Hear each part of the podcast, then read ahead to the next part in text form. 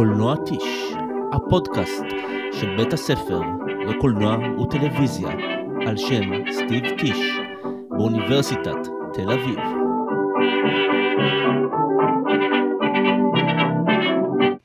שלום וברוכים וברוכות הבאים לפודקאסט של בית הספר לקולנוע וטלוויזיה על שם סטיב טיש באוניברסיטת תל אביב. מדי פרק אנו מקיימים שיחה מעמיקה עם חברי וחברות סגל בית הספר על לימודי הקולנוע, הוראה, מחקר ויצירה. אני דנה גרין, סטודנטית לתואר שני כאן בבית הספר, ואיתי עופר ליברגל, בוגר בית ספר תואר ראשון ושני, והיום אנחנו פרק מרגש ומיוחד לכבוד הפסטיבל הבינלאומי ה-עשרים וחמישי לסרטי סטודנטיות וסטודנטים, שהתקיים בסינמטק תל אביב, החל מה-עשרים וחמישה ביוני ועד ל-הראשון ביולי.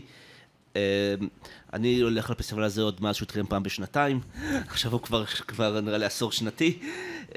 הפסטיבל הוא אחד מאירועי הדגל של בית הספר, לא רק מפני שהוא נותן במה לסרטי סטודנטים מהארץ ומהעולם, אלא גם מפני שהצוות אשר מארגן אותו, מנהל אותו, מורכב כולו רק מסטודנטים של בית הספר.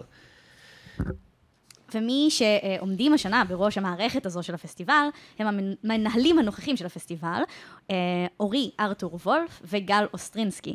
שלום, אורי וגל. שלום. שלום, מה שלומכם?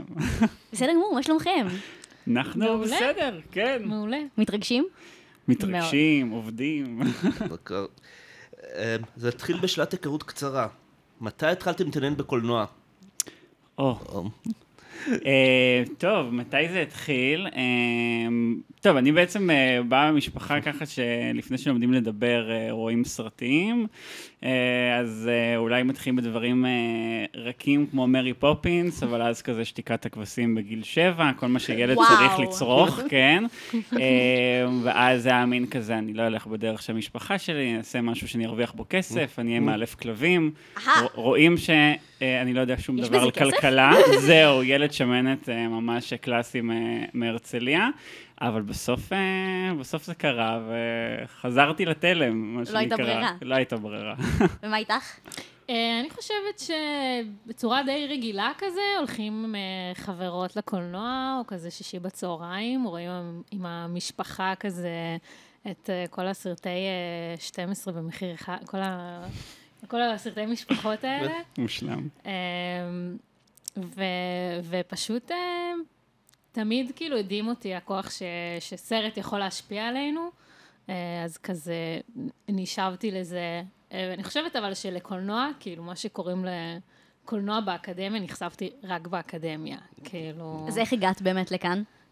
אז שוב, באמת בגלל הקסם הזה, כאילו הרגשתי שכזה זה משהו שהוא מאוד מעניין אותי, לרצות להיות בו חלק בצורה כזו או אחרת, לאו דווקא לכתוב או לביים, אבל כזה, יצאתי מנקודת הנחה שזה, אני יכולה לראות איך אני יכולה למצוא את עצמי בצורה כזו או אחרת שם, אז אמרתי כזה, יאללה, בוא ננסה.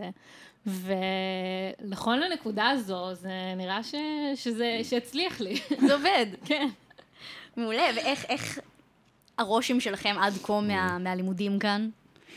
טוב, קודם כל אנחנו באמת, נדבר בשם שנינו, תשלימי אותי גל כמו תמיד, אנחנו לא יכולים לדבר לבד במשפטים, מאז שהתחלנו לעבוד יחד, אבל באמת, כלומר הלימודים אנחנו מאוד מאוד נהנינו מהם, ואני חושב שגם למדנו מהם דברים שלא חשבנו שנלמד מהם, זאת אומרת אני הגעתי פה באמת באיזו מחשבה מאוד מקובעת על מה זה קולנוע, איזה קולנוע אני רוצה לעשות, איך אני הולך לפעול, כיוצר בעתיד, ונראה לי באמת הדבר המיוחד בבית ספר, שהוא כאילו נותן גם הסתכלות רחבה, וגם כזה, תמיד שאני אומר מה זה בית ספר הזה לאנשים אחרים, אני אומר שהוא בית ספר ליזמים, זאת אומרת, הוא mm-hmm. לא בדיוק אומר לך מה אתה צריך לעשות, הוא נותן לך איזושהי הנחה רחבה כזאת, ונותן לך להתנהל בתוכה, ואם אתה תרצה לעשות דברים, אתה תפנה למי ש... מי שתרצה, והוא יעזור לך לעשות אותם. אז אני חושב שזה נותן פשוט האפשרות להכיר את עולם הקולנוע באופן הרבה יותר רחב, ובנוסף, כמובן, הפסטיבל, זאת אומרת, אתה, אתה לא חושב על ניהול פסטיבל, על אוצרות, על בחירת תוכן, כשאתה רק מתחיל, כשאתה רק מתחיל לחשוב על לימודי קולנוע, ואז שאתה מגיע לפה ואתה נכנס לדבר המטורף הזה כל שנה, אתה מבין שזה כאילו, שזה לא רק עולם ומלואו, זה כאילו חלק אינטגרלי מעשיית הסרטים. זה, אי, אי אפשר להפריד את זה. אז איך באמת היה הקשר הראשון שלכם בפסטיבל, לפני הפסטיבל הזה? איזה תפקידים מילאתם עד שהגעתם לתפקיד הנוכחי? שגם נעלם. אז האמת שלפני לימודים הכרתי את הקונספט הזה של פסטיבלי קולנוע, כאילו שמעתי כזה על כאן, על ברלין, ידעתי שזה כזה מאוד נחשב ומאוד מגניב להיות בכאן, לנצח בכאן, אבל כזה, אני לא חושבת שאי פעם הלכתי לאפילו איזה משהו בארץ. ואז במהלך שנה א' בלימודים פה ניגשו אלינו כזה לכיתות, אמרו לנו כזה, אה, יש את הפסטיבל, ממליצים לכם מאוד לבוא להתנדב, תמלאו איזה טופס ונקרא לכם לראיון. מילאתי את הטופס, קראו לי לראיון, נתנו לי תפקיד לשבוע הפסטיבל. איזה תפקיד? זה היה, הייתי מנהלת עמדת תגים וכרטיסים, שזה בשבוע עצמו של הפסטיבל, איפה שכזה באים לקחת את התגים, את הכרטיסים השמורים, מצלמים כזה את האנשים, ואז בעצם פשוט התאהבתי כזה בשבוע עצמו, בכל מה שקורה שם, באנשים, בהקרנות, ופשוט חזרתי כל שנה להתנדב בתפקיד אחר. רוצה לזכור קצת איזה תפקידים עוד עשית? יא, אני אשמח. אז בשנה ב' הייתי, הפקתי את פלטפורמת האונליין של הפסטיבל, שזה בעצם, זה בהתחלה לא היה אמור להיות ככה, אבל השנה הזאת התגלגלה להיות שנת עשרים עשרים, שנת הקורונה. וואו. כן. איזה תפקיד. כן, אז האמת שבתחילת שנה כאילו רצו לעשות מהדורת אונליין, שבמטרה להגיע לקהל בינלאומי לאורך שבוע הפסטיבל, שגם במקביל את הפסטיבל בסינמטק, וגם יהיה גישה באינטרנט לתכנים. ואז שוב, מפה לשם קרה מה שקרה, ונהייתה רק מהדורת אונליין. אז כן, אז היה לי תפקיד, כאילו, בוא נגיד, היו תפקידים אחרים שאולי קצת השתבשו, אבל... אבל כן, היה לי תפקיד שקיבל קצת יותר משמעות, שזה היה כיף. בשנה ג' ניהלתי את התחרות הישראלית, שזה בעצם, אני, זה בעצם, לכל תחרות, אולי גם נסביר תכף על התחרות קצת, אבל בעצם לכל תחרות יש שני מנהלים, שהם אלה שיוצרים קשר עם הבתי ספר, כדי שיגישו את הסרטים, הם אחר כך גם צופים בסרטים, עושים סינון בתהליך הלקטורה, ולוקחים חלק בבחירה של הסרטים. אז אני עשיתי את זה בתחרות הישראלית. ושנה לאחר מכן ניהלתי את פרויקט אוטובוס הסרטים, שזה, מי שלא מכיר, זה פרויקט של שבוע לפני הפסטיבל עצמו. אנחנו נוסעים צוות של סטודנטים מהאוניברסיטה, סטודנטים ישראלים ובינלאומיים שמקרינים את הסרטים שלהם בתחרויות, ובעצם מקרינים את הסרטים האלה ברחבי הארץ, כל יום ביעד אחר, הקרנה שהיא תחת כיפת השמיים, ככה עם איזה בירה, יין. ו... אז זה... ובמהלך היום גם כזה מסתובבים במקומות, מסתובבים בארץ. וזהו, בשנה אחר כך נפתחה מועמדות לנהל את הפסטיבל. אז אורי ואני ככה, היו לנו המון התלבטויות, ובסופו של דבר הלכנו על זה, ואני שמחה על זה מאוד. איזה כיף. ואורי, מה ההיסטוריה שלך עם הפסטיבל? זהו, אני חושב שאני מייצג את הצד השני של הסטודנטים, מהצד של גל, וכל זה קשור להתנדבות בפסטיבל. מקווה שזה אולי ייתן השראה לאלה שלא התנדבו עד עכשיו. הייתי מתנדב בפסטיבל, אבל האמת שבתפקידים הרבה יותר נקודתיים כאלה, בעיקר כדי לחוות את שבוע הפסטיבל עצמו, אז תיעדתי...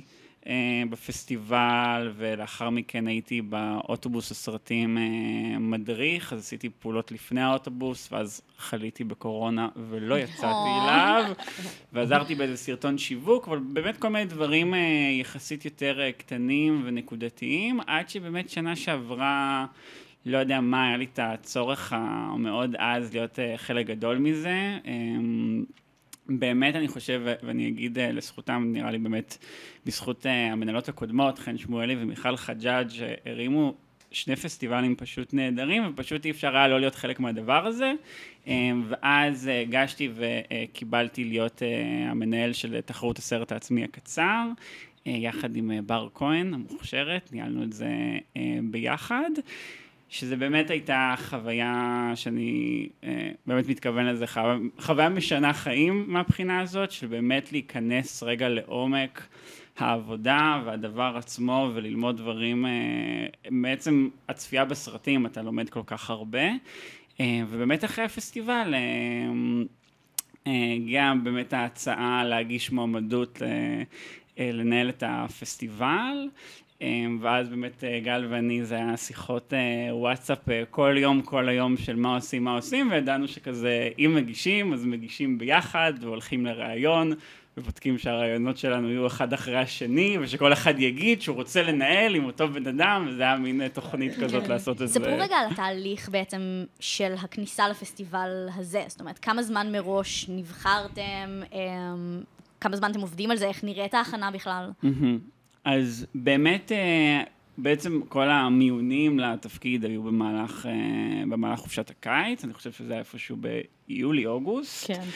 ממש אחרי הפסטיבל, ובעצם תחילת העבודה הייתה כבר בספטמבר, זאת אומרת, ישר כל אחד חזר מהחול שלו, ישר לתוך האוניברסיטה, התחלנו באמת באיזה חודש אינטנסיבי כזה של חפיפה יחד עם חן ומיכל, שככה העבירו לנו את, את כל מה שצריך לדעת על הפסטיבל, וזהו, ובעצם, ובעצם מאוקטובר התחלנו ממש לגעת בכל הדברים שקשורים למהדורה ש, שתקרה ביוני הקרוב. כמה זה אינטנסיבי? יש זמן גם ללימודים במקביל? אז אנחנו ספציפית, כאילו זה סתן לנו ממש טוב, כי סיימנו את כל הקורסים שלנו בעצם לפני זה, במהלך ארבע שנים, כן? ואז בעצם מה שכביכול, כאילו שנה חמישית, כי לא עשינו עדיין סרט גמר, אז כן, אז לא היה לנו קורסים, אז זה השתלב לנו ממש כמשרה מלאה בעצם, כן. ואיך איזה, קודם כל, מה, איזה קישורים צריכים בשביל על פסטיבל, ואיך בית ספר מלווה אתכם במהלך השנה, כי זה תמיד אימור מאוד גדול פיסת פסטיבל, שגם עולה הרבה כסף, להפיק אותו כל שנתיים בידי מישהו אחר. כן, נכון. אז באמת, קודם כל יש לומר, כמו שאורי גם אמר, שאנחנו בליווי של חן ומיכל, המנהלות הקודמות, שזה גם באיזושהי יוזמה אישית שלהם. וגם כמובן לבית ספר, אם זה ירון ראש בית הספר, ואם זה מרצים נוספים שהם תמיד פה לייעוץ.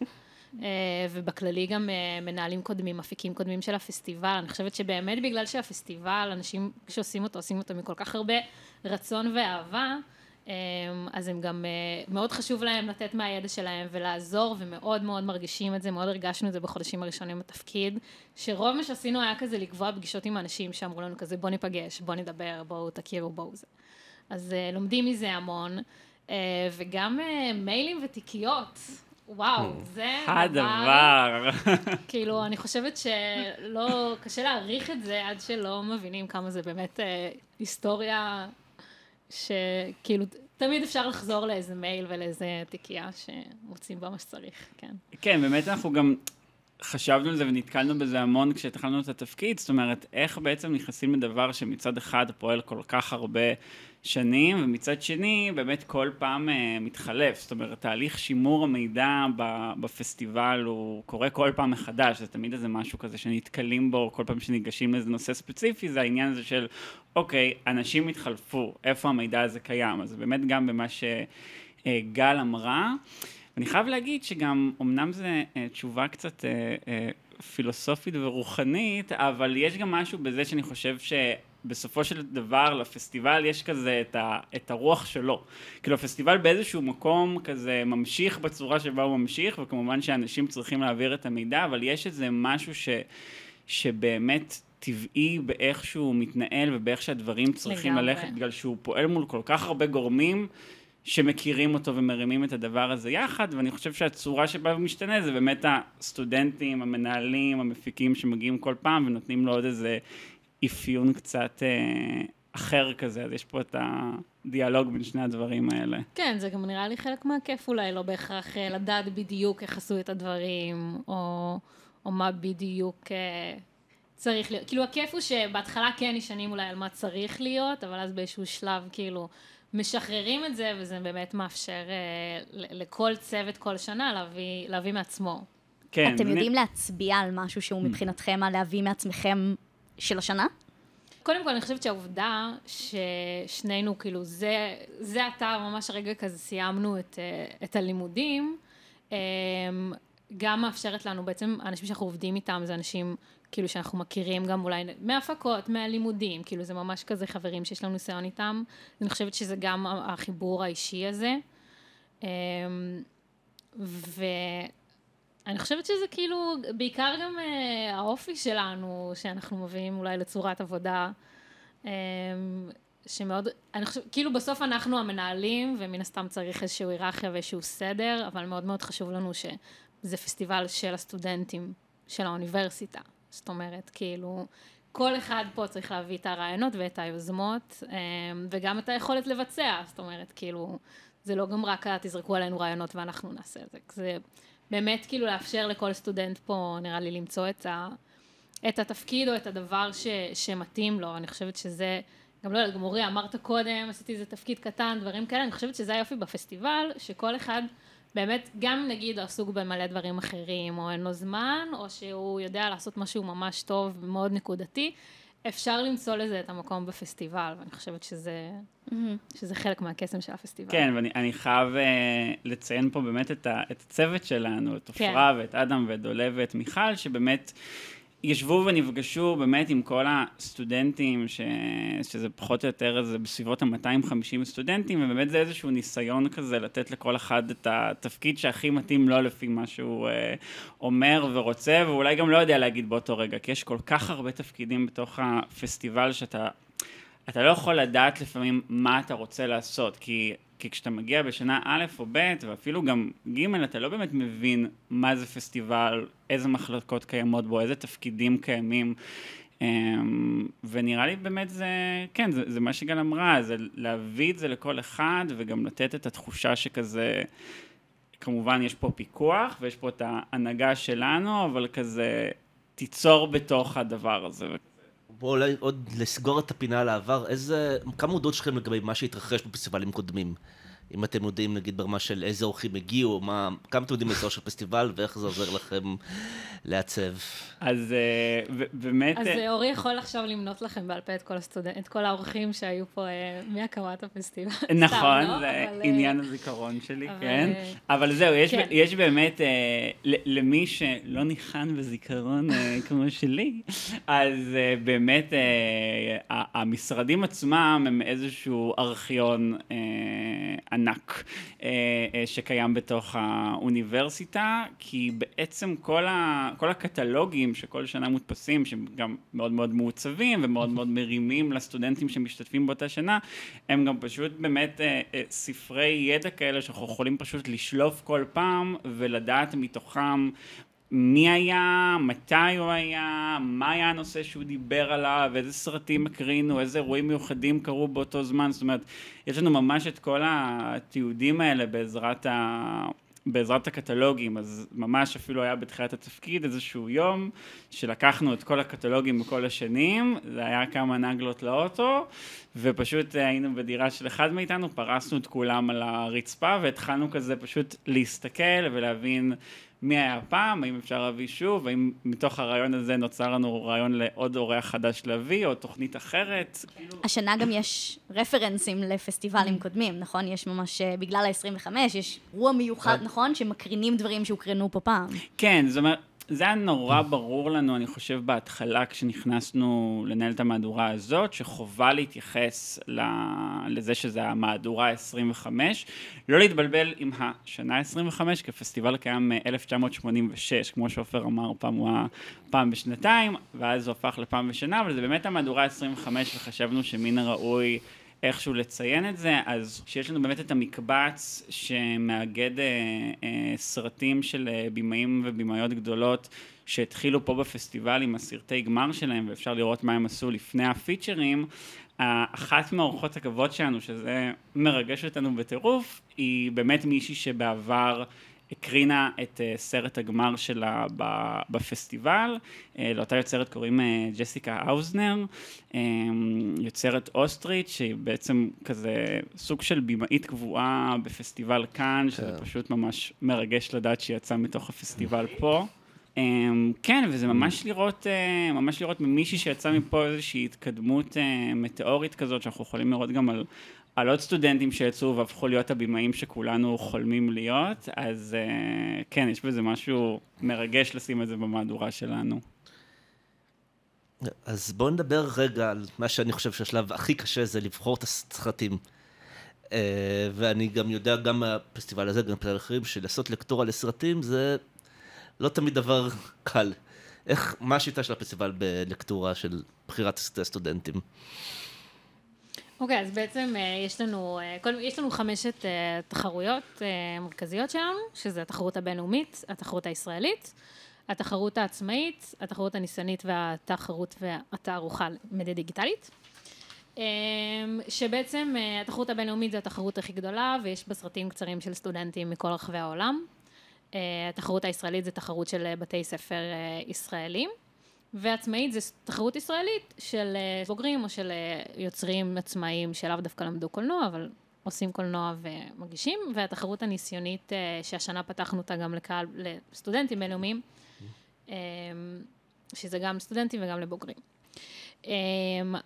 עכשיו, התהליך הוא כזה, אז באמת לכל תחרות כזאת יש שני מנהלים, שהם, יש להם רשימות גם שעוברות משנה לשנה, איך מפיצים, למי מפיצים, אם זה התחרות הבינלאומית והישראלית, אז בעצם אנחנו מפיצים את זה לנציגים של בתי ספר, והם יודעים להגיד לסטודנטים להגיש אלינו.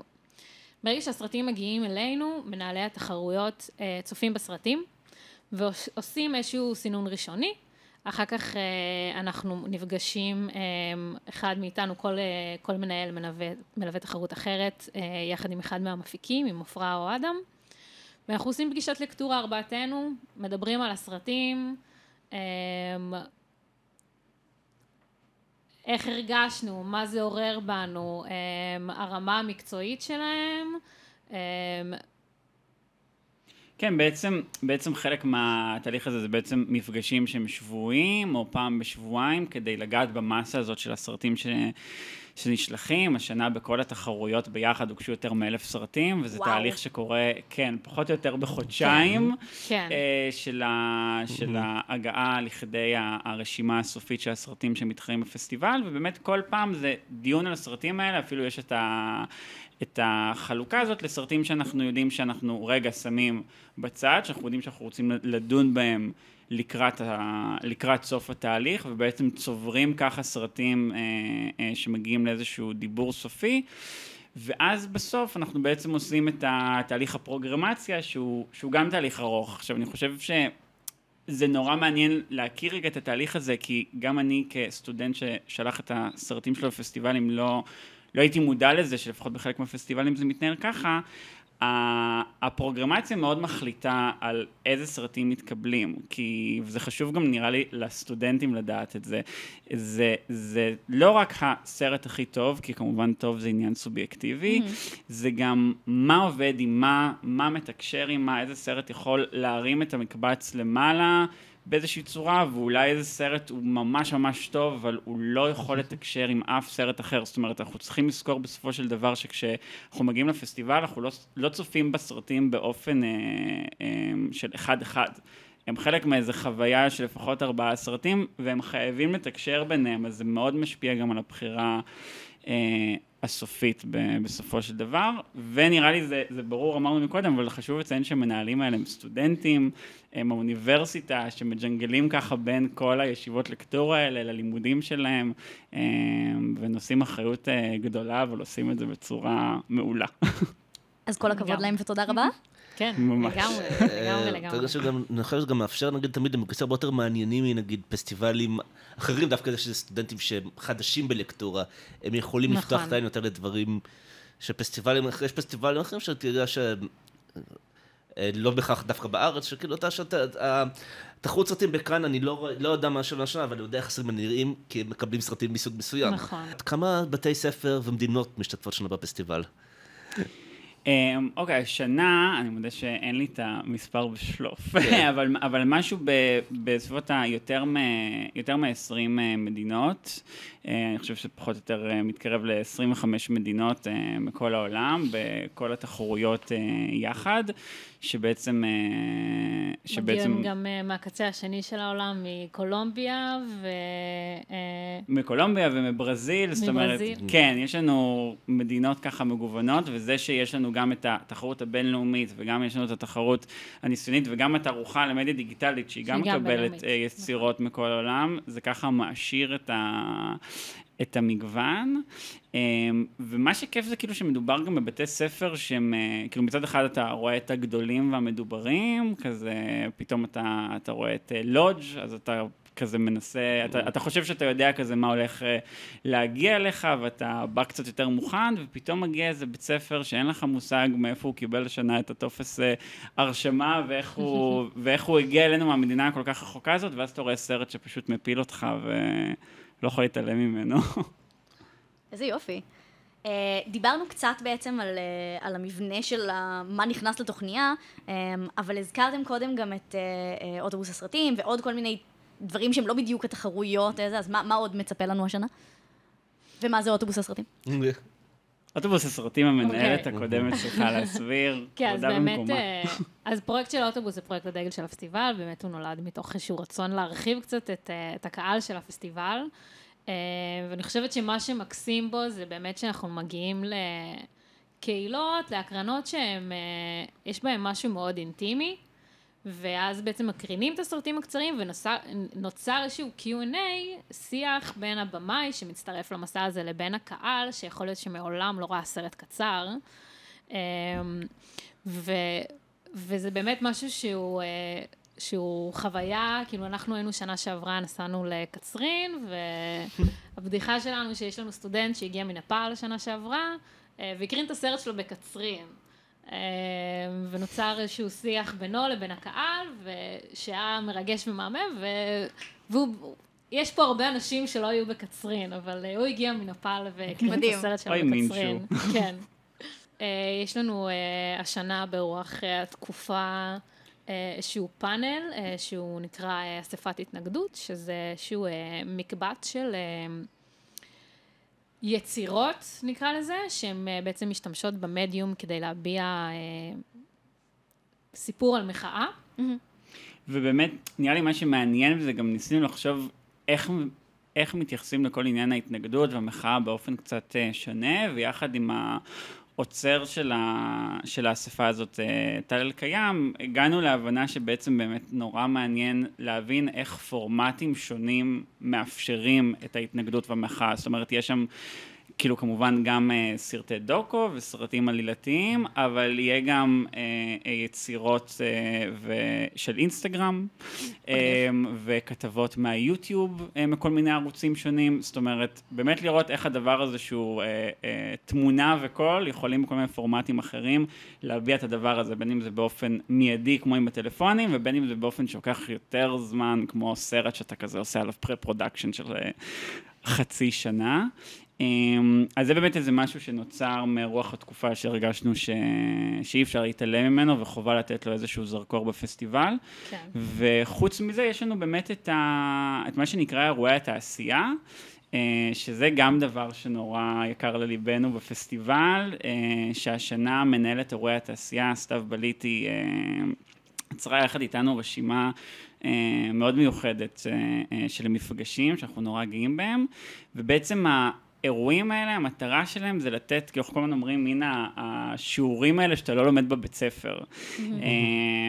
וכאילו, חשוב לי להגיד את זה, כי הם באמת פתוחים לקהל הרחב ולכל הסטודנטים, וזה לא דברים שהם ספציפיים וכיתות קטנות, להפך, זה מזמינים את כולם לבוא ולשמוע, ואני אגיד ככה באמת על רגל אחת הדברים שיש, אבל יש לנו אירוע שנקרא משחק ילדים, שבעצם אנחנו מדברים שם על, ה, על בימוי וליוק אה, אה, של, אה, של ילדים בקולנוע ובטלוויזיה, זה פאנל שינחה אותו יונתו מרקין. שזה נורא ריגש אותי כשקראתי את זה, הילדה הקטנה שראתה ילדים מגבעת נפוליון נורא שמחה. אז אה, ממש סתיו בליטי האחת והיחידה, הרעיונות האלה שלה ל, ליצירת התוכן הזה, אז באמת הוא ינחה את הפאנל והשתתפו בו אה, לימור שמילה, מלהקת, ושירי לידשא, שיוצרת המון תכנים וסדרות עבור כאן חינוכית, ולירן אליה, שידוע בעבודתו עם נערים וילדים שהם בעצם נון-אקטר. זה, זה מצד אחד איזשהו פאנל אחד שמתקיים. שזה תוכן שאנחנו מאוד מאמינים, שאנחנו רואים שהוא מאוד רלוונטי לסטודנטים, כאילו הרבה מהסרטים ש... הסרטים הקצרים של סטודנטים באמת בדרך כלל עוסקים לפעמים באיזושהי חוויית ילדות, והרבה פעמים מחפשים איזשהו שחקן, ו, ורג, ואז פתאום נתקלים שנייה באיזשהו קושי לעבוד איתם. אבל זה בלתי נמנע, כי סטודנטים הם, הם ילדים, כאילו אנחנו בסופו של דבר הרבה פעמים כותבים על מה שאנחנו מרגישים, אז זה הגיוני שיהיו רק ילדים, אז אנחנו מקווים שהפאנל הזה לפחות יפתח קצת את, ה, את הראש עבור אותם סטודנטים, ואני רק אגיד שבין ה... בין האירועים האלה, אז לדוגמה יש את הפאנל הגלובלי-לוקלי, שבעצם המטרה שלו אה, לתת איזו מחשבה קצת לאחר הלימודים, כאילו העולם שלנו, עולם הקולנוע מתרחב ונהיה באמת גדול, ו...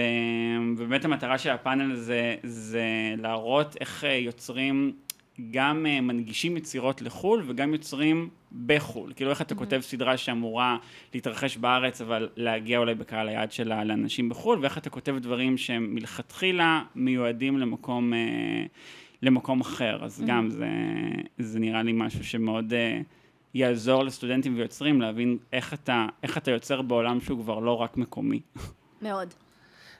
בוא נדבר על לא רק מקומי וגם על בהקשר לרוח התקופה ו...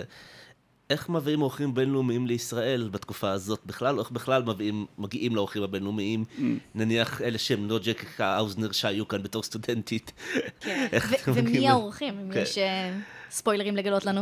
אז באמת בין עורכי הכבוד השנה, יש לנו את בעצם נשיא הפסטיבל ה-עשרים וחמש, ככה נתנו לו את הכבוד הזה, זה לורנס קסנוף, שהוא בעצם מפיק הוליוודי מאוד גדול שהקים יחד עם ג'יימס קמרון, את חברת לייטסטורם, ובין היתר אפשר למצוא בסרטים שהוא הפיק את, את שקרים אמיתיים שאנחנו נכרים בפסטיבל כמחווה עבורו, ואת בלו סטיל, והוא גם אמון על כל הפרנצ'ייז של מורטל קומבט, אז הוא באמת נותן את ההצצה ככה יותר הוליוודית, שזה גם נראה לי מאוד חשוב, וכמובן הפסטיבל הוא פסטיבל, ואנחנו לא מוותרים על הארט-האוס, אז יש גם את קריסטיאן פצולד, שהוא באמת אחד מה...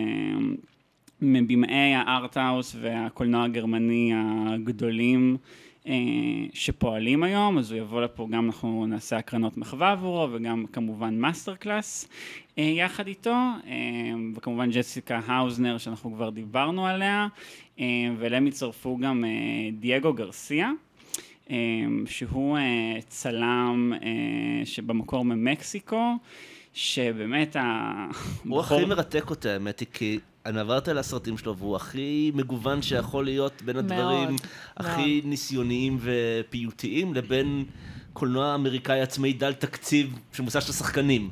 נכון, בעצם גם המאסטר קלאס שלו התייחס ספציפית לנקודה הזאת שבין האינדי לארט-האוס. אני חושב שמה שמיוחד בו זה ממש, אנחנו גם דיברנו איתו בזום לא מזמן, ומדובר בבן אדם שאתה רואה שעוד שנייה... כאילו הולך להיות מהשמות הגדולים ביותר, הוא כבר עשה יצירות ענקיות, אבל אתה רואה גם מי האנשים שהוא עומד לעבוד איתם, מי האנשים שהוא עבד איתם, ובאמת מדובר בבן אדם וצלם מיוחד ביותר, ויש לנו גם את הבימאית אגנישקה שמוצינקה, אני לא יכול להגיד. אני בכוונה נתתי לאורי להגיד את השמות. כן, אני נתקע עם הצדיק, אז אגנישקה, אם את שומעת את זה, אני מתנצל. הבמאית של סרט הפולחן הגדול של העשור האחרון, פחות או יותר, שזה נקרא The Lure, נראה לי, שזה סרט מיוזיקל בתולות הים הפולני. כן. זהו, אנחנו מחכים מאוד להקרנה של הסרט הזה.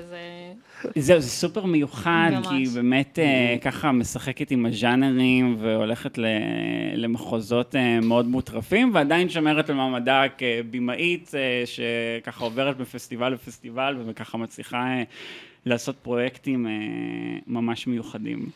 ואיך אה, היה לדבר איתם, ליצור את הקשר, לשכנע אותם לבוא לפה, אה, התהליך הזה? אז באמת, אה, כחלק אה, מהמבנה של הפסטיבל, יש לנו אה, מנהל אירוח, השנה זה דולב אמיתי, שהוא גם אה, סטודנט אה, שלמד איתי ועם אורי. אה, והוא בעצם, אה, יש לו, שוב, ההיסטוריה של המיילים, אז הוא בעצם אה, יודע איך, אה, איך לפנות, איך להגיע לאנשים, זה בדרך כלל באמת באמצעות מיילים. פונים, מנסים המון המון המון המון אנשים, המון כתובות מייל, לפעמים זה אנשים עצמם, לפעמים זה סוכנים, סוכנים של אותם אנשים, ו- ובעצם יוצרים את התקשורת איתם, לפעמים זה שהוא שיח שהוא טיפה יותר מורכב, לפעמים זה כן פשוט, לפעמים זה לא. ובאמת גם כן, אנחנו חיים במדינה מורכבת, זה תמיד רובד נוסף לעניין. לפעמים אפשר לדעת ישירות אם זה קשור או לא קשור, מצליחים להתמודד עם זה. כן, כי בסופו של דבר גם זה כיף, אנשים רוצים לבוא, כאילו אנשים גם רוצים לבוא לארץ, ואנשים רוצים גם לבוא לפסטיבל, כי באמת זה דבר מיוחד שבאמת אין שני לו בעולם, באופי שבו הוא מתנהל, ונראה לי זה דבר שמושך אנשים גם על רקע קונפליקטים ודברים שצצים כזה ככה ביום יום, אבל כן, זה גם, זה באמת כאילו כמו שגל אמרה, זה גם המון לנסות ככה לפי המיילים להגיע אליהם, וגם לדבר איתם וכאילו להיות הכי פתוחים ולהגיד כמה בא לנו שהם יבואו. אני חושבת שהיה מאוד ניכר בשיחות זום שעשינו איתם, כמה הם באמת רוצים לבוא ולהעביר את המאסטר קלאס לסטודנטים, וכמה חשוב להם שזה יהיה מעניין ויעיל, ו... ועם תועלת לסטודנטים. אני חושב שזה באמת יתרון של הפסטיבל, שאני חושב שתמיד רשימת האורחים היא איכותית, וגם השנה פטסול, לא דיברנו, כאילו באמת במאי ש... כל פסטיבל קולנוע גאה להשיג סרטים שלו, ומרתקים, וגם בין האומנותי לקולנוע האמריקאי בדרכם. מה שתמיד גם רוצים לבוא לכאן, ותמיד הם הרבה יותר תורמים בפסטיבל הזה ובפסטיבלים אחרים. כי זה לא שיחה של עשרים דקות עם עיתונאי, לפעמים שאולי עיתונאים מנחים אותם, אלא זה, אתה מרגיש תמיד שעורכים רוצים לדמד ורוצים לתת ולפתחים בפסטיבל הזה. נכון, זה לשבת ב-שתים עשרה בצהריים ב-ארבעים מעלות ברחבה של הסינמטק, ולדבר עם סטודנטים, זה צריך להקריב מעצמך בשביל זה, לגמרי. זה בתל אביב. כן, או ב-אחת עשרה בלילה, בבירה במסיבה, זאת אומרת, נראה לי הדבר כיף זה שהמפגש הבלתי אמצעי זה קיים בכל מקום בפסטיבל, אבל גם עם האורחים, כאילו, אני זוכר ששנה שעברה הלכנו ברוטשילד ונתקלנו בסבסטיאן לליו, אז אנחנו מנסים להנחות אותו לגלידה הקרובה, זאת אומרת, זה לא אנשים שהולכים ככה עם הפמליה שלהם על השטיח האדום ונזרים שאף אחד לא יגיע אליהם, ממש לידך, ואתה יכול לנהל אתם שיחות יומיומיות לפעמים. זה נשמע אולי דבר שלא באמת מתייחסים אליו, אבל זה באמת פרמטר, אנחנו... ממש בודקים ומתייעצים עם אנשים, עם האורחים האלה, עם אנשים שנחמד לדבר איתם. זה חשוב. כי, כי זה חשוב, כי אם מגיע לפה מישהו שהוא באמת אחד היוצרים הכי גדולים, אבל האף שלו בשמיים, והוא לא יהיה נגיש לסטודנטים או ליוצרים ישראלים, אז, אז, אז אין כל כך מה לעשות חוץ מלהתגאות שהוא, שהוא כתוב לנו על הדף בתוכניה. אז בסופו של דבר צריך לייצר את, ה, את המפגש הזה, ונראה לי באמת... העבודה המעולה שדולב עושה, זה גם למצוא את האנשים האלה שמאוד מאוד רוצים להגיע, וגם כל אחד באמת מייצג משהו אחר, אז כאילו כל, כל יוצר שאחד אוהב בתולות ים פולניות ששרות בקברט, ואחד אוהב קולנוע ארטהאוס פרופר, כל אחד יכול למצוא את היוצר ללמוד ממנו בפסטיבל. נדבר רגע על עוד... מסגרת של הפסטיבל שבעצם פותחת אותו, אבל גם נותנת שלב הבא לסטודנטים, זה קצר על הדרך. כן. תראה, מה זה המסגרת הזאת? כי זו מסגרת שיש לה תוצרים מאוד איכותיים לאורך השנים מה שהיא קיימת, ויש לה מקום מיוחד לפסטיבל. אז באמת עוד חלק מאוד משמעותי בפסטיבל זה הפרויקטים, שיתופי פעולה שהוא עושה עם קרנות קולנוע. יש לנו באמת את קצר על הדרך, שזה יחד עם קרן גשר, יש לנו את פרויקט המעבדה, שזה ביחד עם... קרן חדשה, ואת פרויקט קצר אנימציה יחד עם קרן מקור. ובעצם המטרה של כל הפרויקטים האלה, היא, אם דיברנו קודם על איזשהו מין תהליך, שסטודנט מגיע בשנה א', מתנדב ככה, ואז אחר כך הוא יוצר ומשתתף עם הסרט שלו בתחרות, אז הפרויקטים האלה, המטרה שלהם היא לתת אפשרות לבוגרים הזדמנות לעשות סרטים. אז אם זה קצר על הדרך, מדובר בסרטים קצרים עלילתיים, קצר אנימציה זה אנימציה, והמעבדה זה איזושהי חממה לנשים לעבוד על הפיתוח של התסריטים הקצרים שלהם. והזכרת את קצר על הדרך, אז באמת זה אירוע פיצ'ינג שהוא קורה בפסטיבל עצמו, ששתי הזוכות שלו, ספציפית השנה זה שתי זוכות, עובדות על הסרט שלהן, מפיקות אותו, מצלמות אותו, במהלך השנה, ומקרינות אותו בטקס הפתיחה של הפסטיבל, שקורה בגן הפסגה ביפו. שהוא, כשהוא בעצם גמור ומוכן, ובאמת יצא כך, קשה לשים על זה את האצבע, אבל כנראה שפשוט זה עובד, כאילו שזה סרטים מעולים, זה סרטים שאחר כך מצליחים להגיע לפסטיבלים בארץ ובעולם, והשנה במיוחד מחכים לנו שני סרטים, וואו, באמת, אנחנו מאוד, סרטים מאוד מיוחדים, יחד עם עוד, חשוב לציין, יחד עם עוד סרט אנימציה, כן, מקצר אנימציה, שזה באמת בסופו של דבר יוצר איזושהי יוצרות כזאת ביחד, שגם סרטים עלילתיים וגם סרטי אנימציה, בעצם שני סרטי אנימציה שיש לנו השנה, יצא לנו שניים ושניים באמת, ו- וכן, הם נותנים לנו כאילו הצצה קצת מצד אחד עדיין לקולנוע קצר וקולנוע של, של יוצרים צעירים, ומצד שני איזשהו, איזושהי עבודה נורא נורא מזוקקת, אה, שככה פותחת את הפסטיבל. מאוד, וזה מאוד כיף לדעת שזה קורה במסגרת הפסטיבל, כאילו שיש את היכולת באמת להעניק את האפשרות ואת הבמה הזאת. אם נתייחס רגע לעניין המגדרי, הפסטיבל השנה הוא במה מאוד משמעותית לקולנוע של נשים, נכון? נכון, באמת יצא ככה שרוב רוב הסרטים בתחרויות הם מבוימים על ידי נשים. זה כן. משהו שנעשה אה, במודע, או שזה פשוט קרה מהתוכן אז, שקיבלתם? אז האמת שלפני כמה שנים, אני, לא, אני חושבת שזה היה לפני בערך חמש שנים, אה, זה משהו שכן, שהוא נעשה באופן מודע, שיצאו אה, באמת... במטרה ל-חמישים חמישים, זאת אומרת שיהיה לפחות חמישים אחוז נשים, חמישים אחוז גברים. ככה קמה המעבדה בעצם. ככה גם, גם פרויקט המעבדה, שהוא ספציפית לתסרטים של נשים, של יוצרות. ו, והשנה לשמחתנו זה פשוט קרה באופן טבעי. זאת אומרת, חשוב לציין, זה באמת משהו שאנחנו בודקים גם כשאנחנו עושים את הפרוגרמציה, אנחנו... לאו דווקא, אה, אה, אולי נבחר סרט כזה על פני סרט אחר, אבל זה כן משהו שהוא, שהוא בא, יש לו טור בטבלת אקסל, mm-hmm. אה, ו, ובאמת יצא, יצא השנה שככה, שזה, שזה הרוב, אז כנראה ש, שזה עבד, זאת אומרת, כאילו, ה, העובדה שלפני כמה שנים התייחסו לזה באופן מודע, עשתה את שלה. זה מאוד מרגש. כן. בואו נדבר רגע על עוד, אמרנו, דיברנו על סרט פולחן, על הבתולות המזברות, אז בואו נדבר על סרט, הצגת פולחן ישראלית שהופכת לסרט. כן, וואו, איזה כיף. זה פרימיירה... יש לנו באמת פרימיירה ישראלית בפסטיבל, של פיצ'ר יש לציין, זה לא משהו שקורה כל שנה, זה משהו שמאוד שמחים שהוא באמת, שיש לנו את ההזדמנות להקרין את זה. כן, זה באמת כיף שגם, באמת, הסרט המדובר הוא העיר הזאת, שבאמת מבוסס על הצגת הפולחן בעלת אותו השם. מחזמר ראפ בלשי.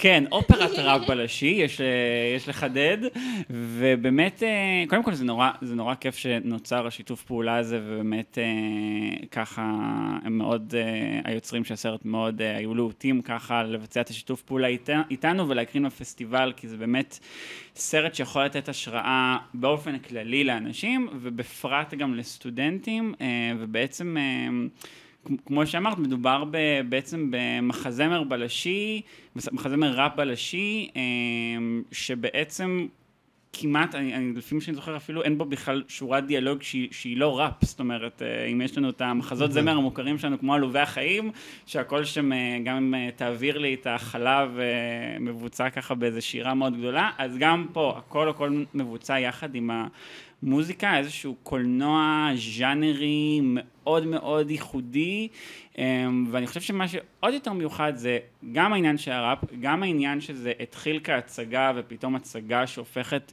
לסרט, זה דבר שאנחנו לא רואים הרבה בקולנוע הישראלי. יש לציין שזה פרויקט עצמאי לחלוטין, זאת אומרת הוא לא נתמך על ידי אף קרן, שזה משהו שכמעט ולא רואים בארץ. קראוד פאונדינג... כן, הכל נעשה ב-Headstart, פשוט הם פתחו Headstart, המעריצים פשוט עזרו להם להרים את הסרט הזה, ואז הם עשו סרט באורך מלא, ובאמת ה...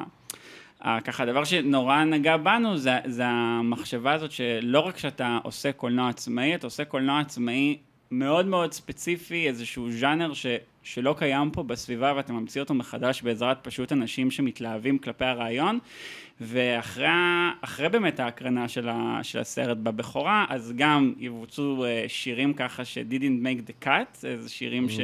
שבאמת אפשר לשמוע רק על הבמה, וגם יהיה איזשהו פאנל ש, שבו כל היוצרים ידברו על איך בעצם ניגשים ל, ליצירה עצמאית כל כך ספציפית. סדק מפיק עם רם ברגמן, נכון. מפיק הוליוודי, ישראלי אבל הוליוודי בכיר מאוד.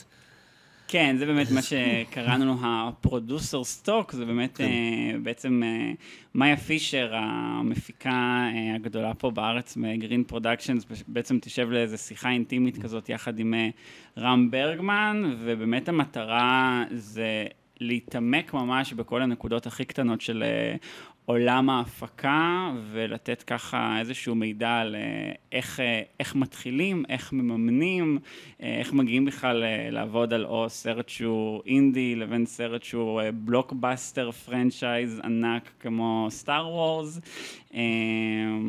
כן, אנחנו נורא מצפים לאירוע הזה. יש לנו אירוע תעשייה נוסף גם, שהוא נקרא הקירות הלבנים.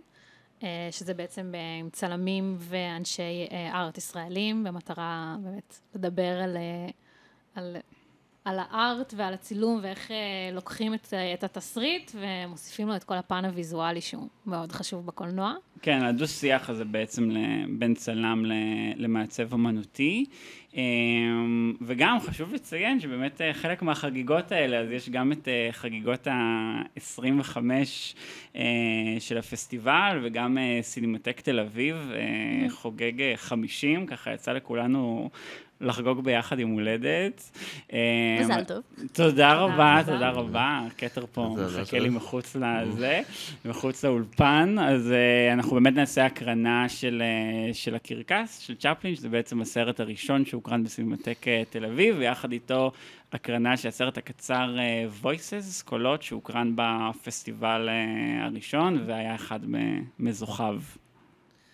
מגניב מאוד. יש... אם אתם יכולים להמליץ על משהו אחד מבין הדברים שראיתם לקראת, יש לכם איזו המלצה מיוחדת? לא, אל תעשי לי את זה. אפשר שניים.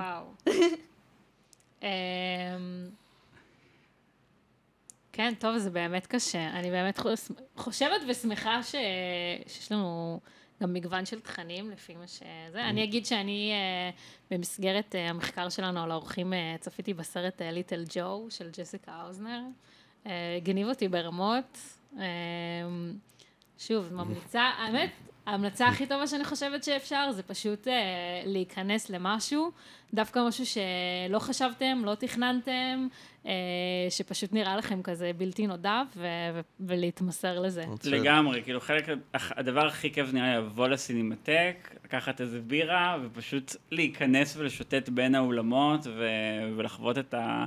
את החוויה הזאת שאנחנו ככה מנסים uh, לעשות איזה שביל כזה מהבוקר עד הערב של, ה, של התכנים, uh, אבל אני באמת חייב להגיד שהלב של, ה, של הדבר בסופו של דבר זה גם התחרויות, כאילו הסרטים האלה שבאמת אם לא צופים בהם פה קשה מאוד לצפות בהם אחר כך, וזה איזשהו אירוע uh, חד פעמי כזה לדעתי.